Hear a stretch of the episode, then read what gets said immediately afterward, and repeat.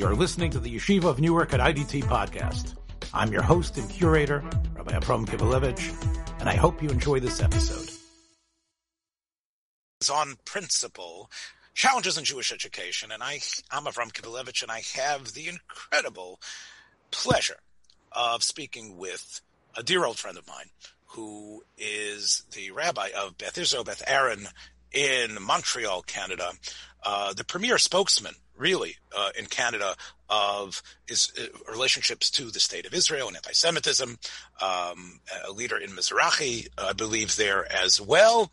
Uh, Ruven Yehoshua Poupko, who is our first big synagogue rabbi. We've had uh, a synagogue rav before about a community, but this that community that we talked about before was sort of a fledgling, growing community. Rabbi Poupko, uh, you are actually the rabbi of a, of a shul that has been in Côte Saint Luc, a suburb of Montreal, for many many years, and you have a very large, uh, I would say, modern Orthodox synagogue, and since this program is dedicated to challenges in Jewish education, why don't you let us know about how education works in a synagogue differently than it would be in a school or some other sort of setting, and how you sort of manage uh, Jewish education generally, and especially now during COVID. So go ahead, Rabbi Poupko, and uh, we're always happy. Yeah, the mic's yours, as I say. First of all, it's an honor to be with you, Rabbi. It's uh, you know, it's, uh, we know each other uh, a very long time uh, since the '70s, so it's a, it's a real honor to be here and a pleasure to be here. I just maybe some background about Montreal in general would be helpful to understand the context of, of my synagogue. Um, Quebec is the only place in North America which subsidizes Jewish education. So, for that reason and some other sociological factors, we have a very high rate of day school attendance in uh, in Montreal in the Jewish community. While in the States, uh, the most commonly uh, heard number is 15% of Jewish kids in the States go to day school. In Montreal, it's about 50 to 60%. Wow. But, but it comes, and, and again, so part of it has to do also with the linguistic divide, French, English. So it, there's other factors rather than the fact that it's much less expensive. also, we live, we tend to live in, in highly concentrated Jewish areas. That means even the non-Orthodox Jews of Montreal live in neighborhoods that are almost exclusively Jewish. It's a very strange phenomenon. If you look on Wikipedia for the most densely populated Jewish areas in North America, two out of the top four are in Montreal, Hudsonville and Hampstead. And then comes Borough Park and Beachwood, Ohio. I mean, highly concentrated areas. And, um, and they go to Jewish schools. But again, the schools are not what we would call uh, Orthodox day schools but they are Jewish schools, and some are more traditional than others. But that, but but that's an important context for the um, to understand synagogue life in Montreal. Because of the success of the day schools in penetrating the traditional Jewish market. When I say traditional, I'm not talking about I'm talking about traditional but not Orthodox uh, community that in some ways hurts synagogues. And, and let me explain why you take your typical non-Orthodox Jew living in a suburb of Chicago or St. Louis, their kid maybe goes to Hebrew school, comes life cycle events, they will attend their local conservative or reform temple for some Jewish uh, engagement because the kid didn't see anything during the week. Here, ironically, because of the great success of our day schools, the non-Orthodox parent who has sent his kid to school to a Jewish building for five days out of the week, Saturday morning they wake up and they go skiing or play hockey. Hmm. So so, and then if that family weakens their Jewish, uh, you know, entanglements, and, bec- and, and the kid, let's say, doesn't go to day school anymore, or the next generation doesn't go to day school, the synagogue habit is not reacquired. So, so in some ways, uh, in many ways, the day school success helps everybody. There's a, there's a level of Jewish literacy across the board, which is uh, which is remarkably high in contrast uh, to many uh, uh cities in the states. But because of that, many of these kids who would have some semblance of a of the notion of a synagogue being an address lose it completely. They are not given experiences as kids, which they can replicate as adults. And, and one thing we all know because we're both old enough to have experienced what was called the Baal Tshuva mood at the time.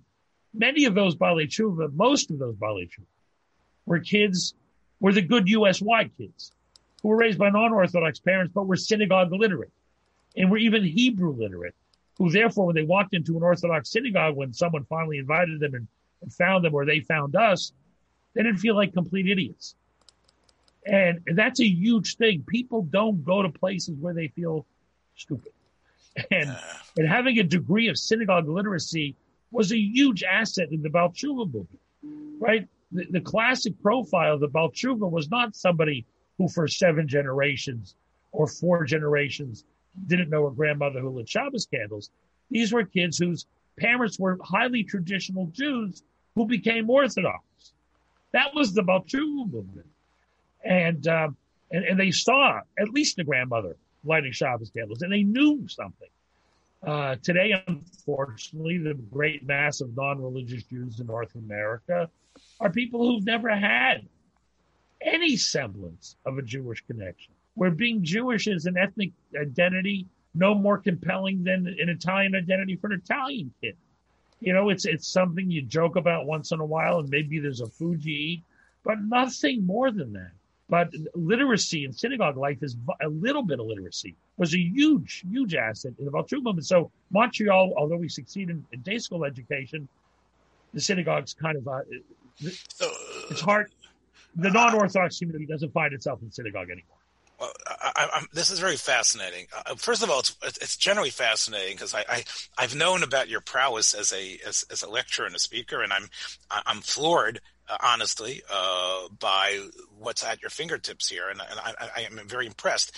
But I think it actually, but from what you're saying, uh, Rabbi, it would seem that you shouldn't have that many people coming to shul either, because if the young people are disenfranchised, are, is your synagogue mostly made up from older people? Is your synagogue mostly? No, no. What, what's happened here? Listen, I grew up in Pittsburgh. My father, uh, Zatzal, was a great rabbi in Pittsburgh, and I see in my own synagogue life what I saw in his. In other words, when I was a kid in the 1960s in Pittsburgh, you had many non-Orthodox Jews in an Orthodox synagogue. That was the rule in the U.S. Sure. Memphis, Memphis, where I grew up too. Yeah, most most of the, most of our Orthodox, most of the members of the Orthodox synagogue did not keep Shabbos or, right. or. No, I mean I remember when Sandy Koufax was pitching into the uh, was pitching World, the World Series, World Series yeah. the Jewish World Series. I right. remember walking into the washroom, my father's shul, and and a couple of guys were listening to the game on the transistor radio and all the time. They had they had the little ear they, they, they had the little ear, ear right. thing in their phone. Yeah. yeah, yeah. So it was a different, and and that was a good thing. It wasn't a bad thing. And now Montreal's the last city like that, but but increasingly less so. Most of our shuls are Orthodox here. Montreal's a big Jewish community. We have one Reform temple, two functioning conservative synagogues. Everything else is Orthodox. So we still, so when I came to Montreal and I walked into my shul in the 80s, it was like my father's shul in the 60s. But what I saw in my father's shul in the 60s was that the children of those non Orthodox Jews certainly did not affiliate with an Orthodox synagogue. They went off either nowhere or to the conservative or reform temple. But then my father lived long enough after the pews emptied when the non Orthodox left to see them refilled with Orthodox Jews. So the time my father left the rabbinate, the shul was Orthodox in attendance and in affiliation. And my shul today is Orthodox in attendance and in affiliation. When I came, and I the first Shabbos I was here in the mid '80s, most of the people I was looking at still were not Shomer Shabbos. Today, everybody I look at is Shomer Shabbos. Wow.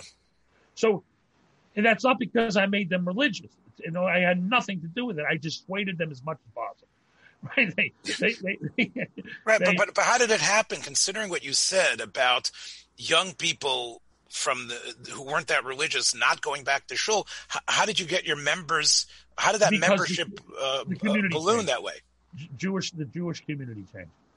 We had many more uh, young families, many more young couples who had kids, and those young couples are now not so young anymore, and their kids are older. So it's it, it, so the sociology changed, not not not how Jews identify. The sociology changed, the demographics changed, so, so, and because of that, I you know when I came, I had wheelchairs in the lobby. Now I only have baby strollers.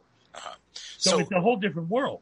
But but again, there, there's nothing good in this world without a downside.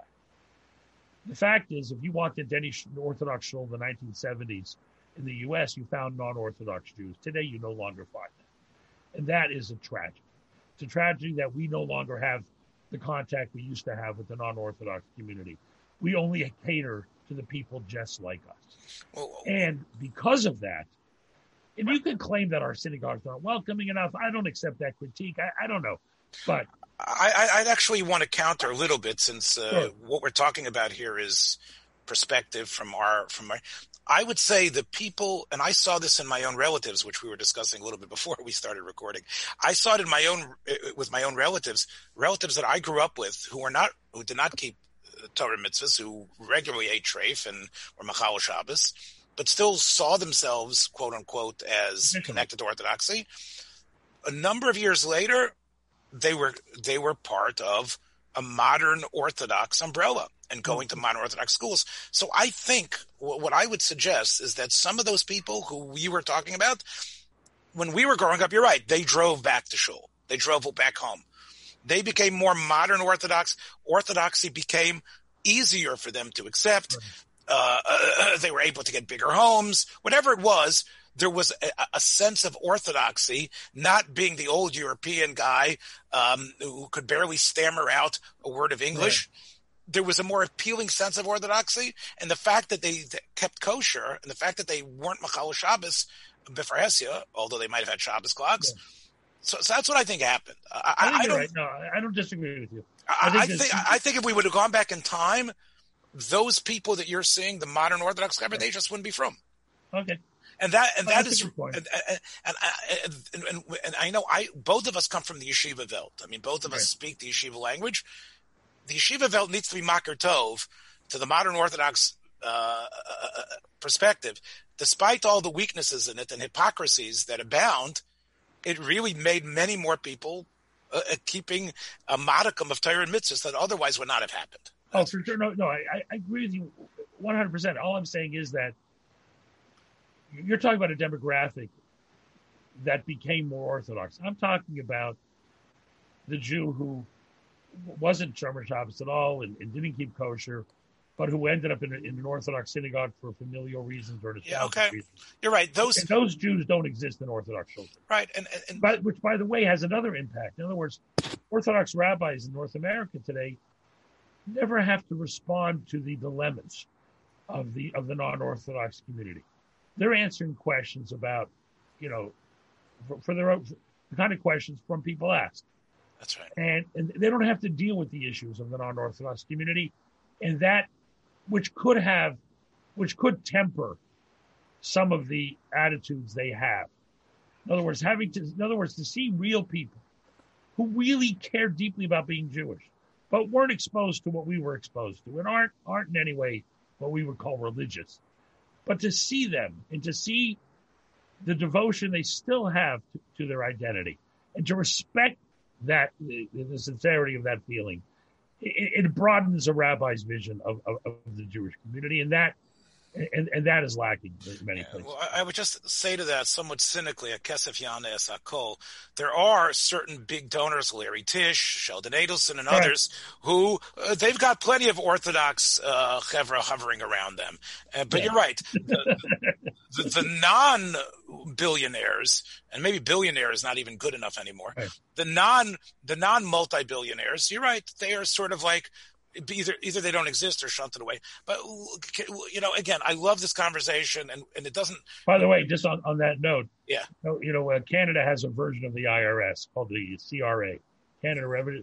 The way they estimate a Jew's estate when they die is they go to the funeral, they count how many Chabad rabbis are there, and based on how many are there, they extrapolate the amount of money the person must have. Yeah, well, it sounds a little bit like Eliot Ness. Yeah, I like that. I like Eliot Ness's accountant. Um, yeah, yeah, yeah, that's great. I wanted to ask you. Um, so, okay, here you are. How many? Again, without telling tales, I, I'd love you to put this podcast up on your show site. So, Sure. Tell me. would uh, tell me, uh, right now, your membership is what? We have about 700 families. Wow, that's great. So now, obviously, you have even though it's a modern Orthodox shul, you have a wide spectrum. Are you in, are you like the leader of the Torah uh, classes? Does every uh, how many classes are in the shul weekly? I mean, I could go on your website and, and get the answer, but you tell me. I, I, don't know. I mean, I give I I I, I about I, I personally give about five or six classes a week, but there's other people working here. I mean, not working here, but other people who are I understand part of the intellectual life of the synagogue. We have a Kol Torah Mitzion that uh, now does uh, much of its programming here. So we have those young men from uh, and women from Israel who, who, who are involved in the education. Listen, uh, COVID changed everything. Uh, what we discovered over COVID is that if you know the, the, Monday class I used to do for 12 women now has 120 women or wow. and men together. What we learned from this is that when Jews are in lockdown and have absolutely nothing else to do, they're more they are more than happy to study Torah hundred percent. Our podcasts have have gone through the roof because of that as well. Yeah, yeah, no, no question. COVID, but again, I you know, it's people. Some people don't like Zoom. Some people, you know, seem to thrive on it. But uh, there's no question that. So you, uh, so I, the, yeah. Look, look, I, look, I'm sorry. Look, I look. I know you very, very well, you know, and I know your family, and I know that that part of you definitely has a tendency. Look, if you can do a good job, do it, and I'm I'll put my stamp on it. And I think you know, again, you don't micro, you don't, you don't, you, you're not going to micromanage the classes that are going on there, right? No, I know. I, I mean, I, you know, as you get older, you uh, uh you get smarter, and. uh and and you uh, and and you uh, and you do things, you entertain things that you would never have in your 20s or 30s. And uh, no, we have a lot of people uh, teaching here. I'm sure they say things I wouldn't agree with, but uh, ultimately you have to respect, have enough faith in people's common sense to know, know to know what's real and what's not, and uh, and enough faith that you know a diversity of opinions within certain boundaries is a healthy thing. Right. So, the, so which is, you know, in many ways, you might say that a modern Orthodox shul like yours might actually be a, a real testing ground for a lot of diverse opinions. Um, you know, in, in other words, uh, if you would bring in, like, you wouldn't, you say you wouldn't have any qualms if there would be a Rosh or a Shiva want to come in and give a lumdish a shear. Oh. Uh, in, in, in, the, uh, you'd love that, right? That would be great. I, I, I, I can't, I wouldn't, I, I can't think of anyone in the Orthodox world that I would ban from the left to the right. No, I, am not into right, right, and, and it could be, and again, you're it, we'll, hopefully we'll get out of COVID, but in, in the era before COVID, where you, you, people would come into the shul, they would see the shul like the old, uh, like the word means. Shul means school, a place where people are learning, right? Listen, I mean, listen, this is an old story. I mean, there's always a challenge um, trying to keep a show that does have a diverse membership going because everything becomes a niche. You know, as somebody once put it, uh, you know, shows used to be department stores. Now we're all boutiques. In other words, we, we cater to one slice of the Jewish community. I try very hard not to allow that to happen. In other words, to uh, to create an environment where, you know, uh, where where every color uh, of yarmulke can be can be comfortable. It involves compromise. It involves doing things that I wouldn't want to do. It involves not doing things I would want to do. It does that. It means trying to keep a harmonious kehillah together, which is vital, but allowing for people from different backgrounds to still daven together and learn together and respect each other. It's not easy because as the Orthodox community has grown in ways that neither you or I ever imagined possible back in the 70s, the size of it and the success of it there does seem to be a need to double down on niche identities for further distinguishing one small group from a different small group. Yeah, that, that I, I would say that is a, that's a, that's that's human nature.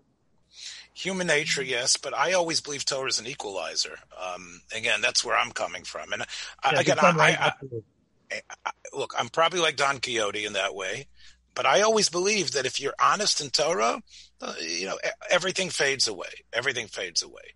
Um, but, but again, some some communities don't permit it. What I mean by that is there are some communities both that are left of center and right of center that that that insist on ideological report cards. What do you say about this? What do you believe on that? What, what's your opinion on this? And if you say this, you're kosher. You say this, you're treif. If you would do this on uh, on you know on, on this Right. calendar day of the year, if you do that, if you accept this you know political party, if you do that, there's this need to.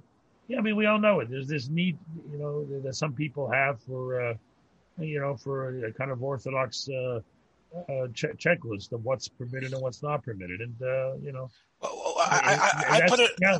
see, from my perspective, and I'm an elitist. Uh, and, and listen, I, I try to be popular on the podcast, but ultimately, I've always found you to be a populist. well, I'm elitist in the sense that I feel that if you know how to learn, I can talk your language and I can be with you. Right. People who aren't into learning in a professional way, but like dabbling and like hearing things, they need the niche. You know what I'm saying? Uh, because because the learning confirms to them because during the rest of the week they do stuff I can never do whether it's in the it's in the legal field the medical field uh, whatever it is that they're doing. So on Shabbos or three times a week or two times a week when they come to learn it needs to in a way affirm for them what their idea of themselves is as a Jewish person.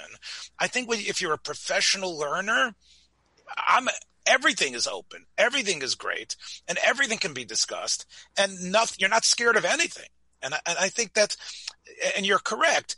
If what we offer in the shuls is a way, besides your davening and your chazan and everything else. By the way, I don't know. Do you still have a chazan? By the way, do you still have a paid position as a no, chazan? no, no. He was. Uh, he, he, no, we, we no, no. That was. Chazonis is not. Chazonis is finished. I, I had a lot of things I could have said, which all of which weren't appropriate, so I just stopped myself. No, you no longer have a. Yeah, okay, but but as, as that has sort of faded away, so okay, so we have a shear in Rav Kook, we have a shear in Rav Soloveitchik, we have a shear, right? We're not going to have a shear in in, Sop, in, in the Satmarov, okay? We're not going to have a shear in Vayoel Moshe, right? So uh, Chassidus is fine. Sfasem is, you know, Chassidus quote unquote is fine, but uh, I, I, I gave him a shear last year, explaining in a very, very.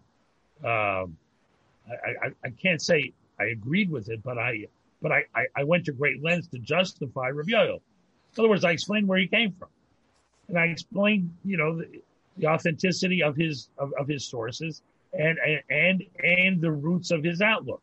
I, I have no problem doing that, but and I think the people walked away less angry at Satmar, and I'm furthest thing in the world from that. But I think, but uh, listen, the problem in the orth, one of the problems, the problem, one of the problems we have is that is is this denial. In other words, this is what's called das Torah, words that never left the Jews' lips before the 20th century. There's no such thing as das Torah. I mean, but that's another issue. But who, who say that you know this is the way to do it, and and and don't just argue with your opinion. They say it doesn't even exist. In other words, that it has no roots, no integrity. The fact is, most of the ideological debates that we have today aren't new. The the the, the uh, uh, the, the protagonists in these ideological debates each can claim antecedents in sure. previous centuries, and yet parts of the Orthodox community behave as if those antecedents never existed, whether it relates to understanding modern political Zionism, whether it understands our approach to secular education, uh, whether it relates to how we engage uh, issues of Gairus, all of these issues, which now certain segments of the Orthodox community act as if there is only one approach and there has always been only one approach, aren't telling the truth. They aren't telling the truth. I, I, again, I you, you're preaching to the choir, and I, I, agree with you. And I think it does. I think we need to trust our, our, our we need to trust people more. And again, I, I, don't reject the most. I, hate to use words like this, but the most right wing definition of all of these issues. All of them have their own roots. I disagree. You can disagree with them, but I know they're authentic. In other words, they have their roots and, and they have antecedents in text and in personalities of the last several hundred years. The problem, though, is that they do not even agree that another opinion exists I got, I got within it. The Torah community. Yeah, I got it. I, I, I, think there's also, and again, we talk about our youth, and I know, of course, uh, people about your father, uh, Zochanu Avrocha, had a, wonderful relationship with Rav Moshe Feinstein, and many of the most famous chuvas that Rav Moshe wrote uh, were to Rav Baruch Haran. And um, part of it is the vacuum at the top. You know, when, when we understood that there was when we were growing. Of course, Orthodoxy was smaller, but there was the Paisik, and this is Rav Moshe's Psak, and Rav Moshe's Psak or whatever the Psak of the Gedolim were was was was followed, despite the fact that there might it might have ruffled some feathers. I don't. We don't have that, unfortunately. No, listen, so Moshe, I, I mean, you know, I was just rereading the Hagdama that Ramesha wrote, the first volume of the. That's right, right. Which is sort of funny because everybody, no, everybody ignores it because everybody uses his his chuvas to pass and everything. But go right. ahead, yeah. The Hagdama is unbelievable. I mean, the Anivas, the humility is it's um, it's an um, remarkable Hagdama. Right. Anyway, and uh, but I don't know anybody who had, and I'm going to use a very English word, who had the clout that he had when he was alive no one could say no. Yeah, but I think we all know. But, but part of it was also was, it was it, it, was during the period specifically when we were growing up, right? Because in the fifties you still had Rav Aaron, you had right, Rav right. That's true. Rav Moshe's hegemony, whatever you want to call it, uh, really developed because there was you know again you had the Chabadsker, you had the Lubavitcher, right. you had the Satmarov, but in terms of the the basic, and this is going to give direction, whether it's Chol of Yisrael or Chol of Stam. No, but the point, no, but it was more than that. If he called, listen, I, I know stories, you all know stories, we can't tell the stories, but where Rosh Hashivas were doing things that needed to be corrected. All Ramesh needed was a 90 second phone call. Nobody argued with Ramesh. That's what I mean by cloud. In other words, there and today, there's no yeshiva in the world. Forget community, forget country. There's no yeshiva in the world where the Yeshiva has that kind of clout with his own Talmidim, let alone outside his yeshiva walls. Right? I mean, the, the one thing that everyone seems to have assimilated into is radical personal autonomy. And the most religious Jew now exercises the radical person, radical personal autonomy of a kid in Berkeley. I mean, right. people so don't listen anymore. But part of it, I think, is what I'm holding up right here and what we're talking on part of what allows that autonomy to happen is that where when we were growing up, go ask the Rav, go ask Rav. For example, when we were kids in high school and when you had a, a, the deepest, most interesting question, go ask Rav Heinemann, go ask Rav Heinemann. Today, go to Google, right? Go to Google, you'll find it. And I think that really is exhibited in, in, in, your membership as well. Yeah, they like Rabbi Poupko, they like the Shiurim, but you know what they do? And even before COVID, they could get their answers online, their answers from from from a plethora of sources. Which I, will tell you something. I, it's, it's very funny. I had somebody call me, a woman called me to Shiloh last week about something at. I don't remember what it was anymore. And, and I, I, said it was about a product. It was, it was a data issue, not a, a luck issue. You know, like what is this? And I, I got off the phone. I said, I'll call you back. I, I didn't know. Uh, about a product with who the or something. I go, why don't you just Google it? That's what I was, you know, which is what I did. Yes, you know, right. It was about you know, you know, what, what a product, where a product, you know, who the, who the Rava Master was of a certain product, and, um, and you're right. I mean, uh, there's no question the uh, uh, the the, the uh, smartphone has democratized access to that information. Totally, to the point that again, it's you know, you know I, I, heard you know who's you know Michael Broyde talk about the fact that the um, that the rabbi has to you know again he has to show himself he's the smartest guy in the room you know that he knows more than everybody and that and that and that's a tough thing to do today. Um, and uh, it isn't so much about charisma and about direction. Um, it, it is very very difficult I think and and and I and and, and I, I applaud you know all your efforts over there um, in terms. I mean, listen. I think the greatest shift. I mean, uh, since we're kids, I mean, uh, and I think this is the uh, is the uh, is is how everyone seems to have lost their sense of humor. Is also a big part of it. In other words, religiosity is now uh, understood to be the uh, to involve sobriety and solemnity. When we were kids, being from meant you were happy and you had a sharp sense of humor and insights. Today, people think a joke somehow is, is was a lack of piety.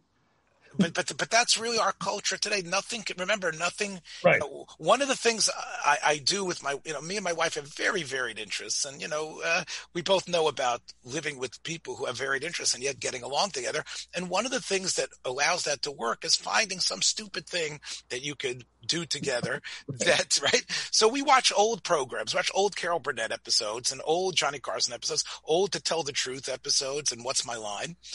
And and, when I go, when I'm transported back in the 50s and 60s and 70s, I see what was considered, you know, very what was considered benign benign behavior today. I say, wow, you can never comment on the way a person looks. You I can mean, never could, say. could Seinfeld have done his his episodes about immigration, to put it put in you know in a, in a polite way, or his episodes on the Soup Nazi? Could he have Yes. done that today? No. Seinfeld couldn't function. And, and, and you and, and, for someone to come on to uh, uh, a, a program for Carol Burnett who did her opening with all the people and say, "Oh, you're such a pretty girl. You're so pretty. I bet you're going to grow up to be what? How could you say that to someone? Yes. How could you tell what's Carol saying that she's Oh, and, and also the idea that you can judge people then by the standards of today. I mean, the whole thing. Anyway, So what I'm trying to say is, I'm trying, but but we are ultra sensitive. Humor has has definitely gone. I'll tell you, my son said to me the other day, he was he was talking about the interesting phonetic relationship. My son Chaim, who you might remember, who's uh, one of the ages of one of your kids, yeah, yeah. said to me, you know, he was talking about a, a funny Yiddish word, uh, gatkes, because it was cold in the sukkah. Right, right. He says he didn't bring his gatkes. He slept in the sukkah. I learn all day in the sukkah, and he sleeps in the sukkah. So together we we we you know. We, no, I'm saying you know, look, I, Yeah. I'm Saimach on the Ramah, and he his wife pushes him into the sukkah, so he sleeps in the sukkah, and I I get I wake him up in the morning and say, hey, I got my svarim, I'm learning. You get out of here and go to work. But anyway, so the point is together. So he said the first I didn't bring my gatkes, and then he was saying, you know, it's funny that when you say gatkes, you know, sometimes it sounds like the Yiddish word for getchkes, which of course means. Which of course Yeah, idol. idol, which are my idols, like Getchkas, Gotkas, Gotkas, Getchkas. So he was saying, you know, I don't think the world lost anything by the fact that nobody speaks Yiddish anymore, or that it's it's in uh, because who needed it? It's such a strange thing, and uh, yeah, we don't need it. Now, from what you're saying, I have the answer to my son. I believe Yiddish, whether you spoke it completely or totally, created a, a, a lighter spirit and a much more humorous spirit than without getting with, without being vile and vulgar in Yiddish. In general, when you uh, there's a there, there was something about the language that lent itself to having a sardonic attitude. And, and you even hear it in some of the Borscht Belt comedians Oh, for sure. you know the Borscht Belt comedians who had that type of rapid it was like it was like they were speaking english but it was a yiddish mentality and i think with yiddish's It was decline, in, but it was Yiddish. It was Yiddish. right with yiddish's decline we No, lost sure. I mean, a the- lot yeah we lost a lot of humor I'll tell you something funny. I was, uh, I was, um, I don't know how this came up. I was I doing a drush once, and I was talking about how in Yiddish, when you say to somebody, "How are you?" you say "Was macht ihr?" Right? How are you? Was macht ihr? How are you? And there's a hundred possible answers to that question, none of which are "I'm fine, thanks for asking." All of them are things like "I've done him gesagt." My enemy should be this good. Soll machen? How should I be? You know, it, I mean, you know, I mean, it, there's no normal. Every exchange in Yiddish is so filled with the poetry and the humor of Jewish life, and you know, it's it, it just. But and again, you're right. The culture can persist even in the literacy of Yiddish because there's that again the attitude. But uh, I, so but i'm not sure I, I'm, not And- sure if and the attitude you you probably know david katz the yiddishist and ruth wisse um, I think she's out in Canada somewhere, isn't she? Ruth Yeah, Wisse? yeah. Right. So, I mean, but there's more to No, it. she used to be Southeast State. Yeah. Eh, there's more to it than that. It's really, and I think we have lost something, and, and that's sort of the, the. I hope we can get some of it back, and, and maybe some I mean, of it. I remember Rabbi Hutner's style and Rabbi. I mean, Rabbi Hutner was hysterically fun. Yeah, I mean, Rabbi Hutner's style was was a personality. Rabbi Ruderman, who was the most quiet of them, was a real personality, and that kind of personality is considered beyond the pale today, where everybody. I mean, you know, it you sort know, of if- came if- out a little bit. If it- Rabbi Ruderman had been asked, it- go ahead, Ruby. go ahead. I'm sorry. Yeah, I, I was saying it came out a little bit at the end of Chacham No, I mean, Chacham Ovadia's life, uh, Lahavdil.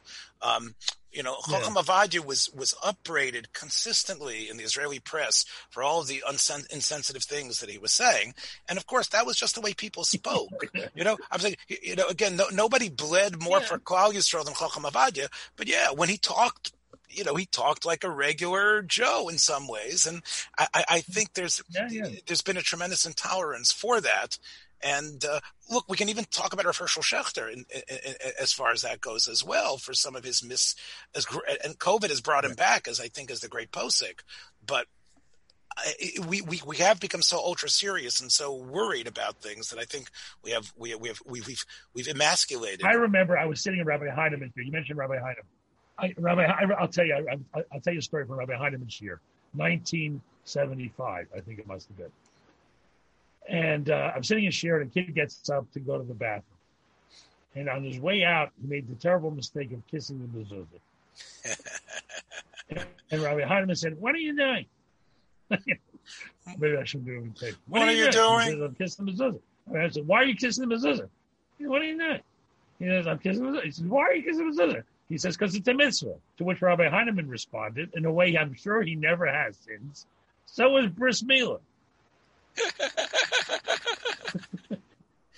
Simno yod simno yod chatachas yireichi.